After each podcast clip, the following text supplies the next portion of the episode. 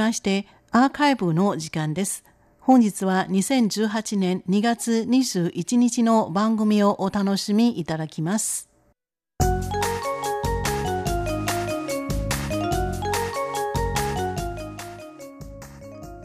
リスナーの皆様、ようこそティールームへの時間です。このコーナー、担当は駒田です。台湾東部の花蓮県では今月6日の深夜、マグニチュード6.0の地震が起き、震度7を記録。台湾の人々のみならず、海外の観光客や出稼ぎで台湾に来ていたホームヘルパーを含め17人が死亡する大きな被害が出ました。旧正月休みが明けた今日21日、台湾全域の公的機関、学校では犠牲者を悼み半旗が掲げられましたこのカレンでの大地震に対しては海外から大きく注目され支援の声が寄せられましたが中でも日本からは多くの人々からの強い関心が寄せられ台湾の人々を感動させたんです。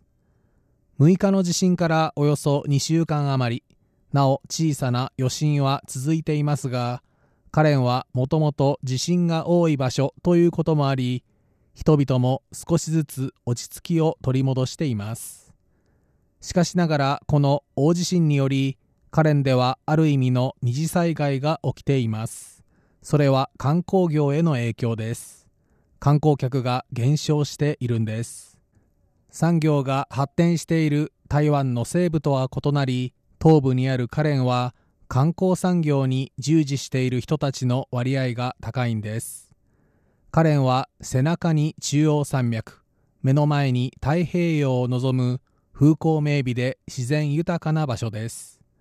台湾を代表する景勝地タロコ渓谷もカレン県の北部にあります。またアミ族を中心とする台湾原住民の人々も多く住み台湾の中でも特に多様なエスニックグループが暮らすエリアとして知られています。またこうしたさまざまなエスニックグループが住む場所であることもありさまざまなグルメも楽しめます。このような観光地カレンですが実は地震の発生前からすでに観光客の減少に苦しんでいました。まずはその点についてご説明いたしましょう。先ほどもご説明しました通りカレンは一大景勝地タロコ渓谷を抱えるということもあり2008年中国大陸の観光客の受け入れ決定後団体旅行客の定番である遊覧バスによる台湾一周ツアーにおいて必ず立ち寄る場所となっていました。しかし2016年5月に蔡英文総統が中華民国総統に就任すると中国大陸からの団体旅行客は激減しました。中国大陸からの団体旅行客が落ち込む中政府によるビザ緩和プログラムや交通部観光局のプロモーションの効果もあり韓国や東南アジア市場を開拓。昨年の来台旅行者数は史上最多となる延べ1073万9601人となりました。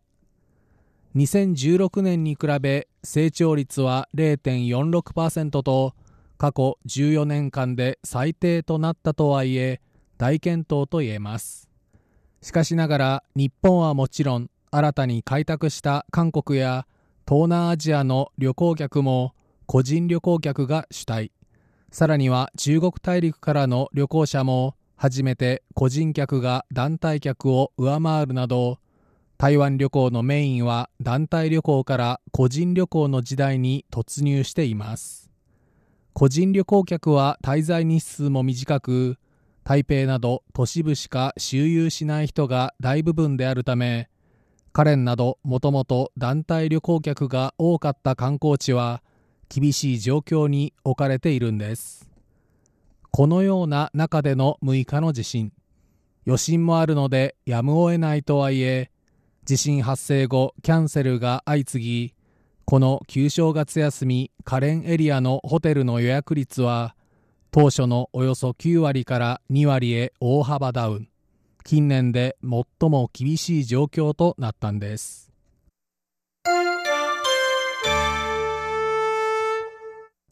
こうした中行政院は11日早速カレンの観光振興に関する計画をまとめ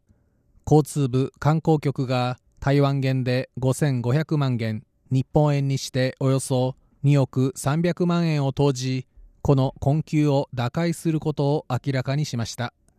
政府はこの振興策により台湾元5億元日本円およそ18億円の経済効果をもたらすと予測しています。2月の下旬から始められるこうした取り組みは台湾の旅行代理店がカレン周遊の団体ツアーを企画した場合に参加者1人当たり1泊500元の補助や半額の交通費補助が行われるほか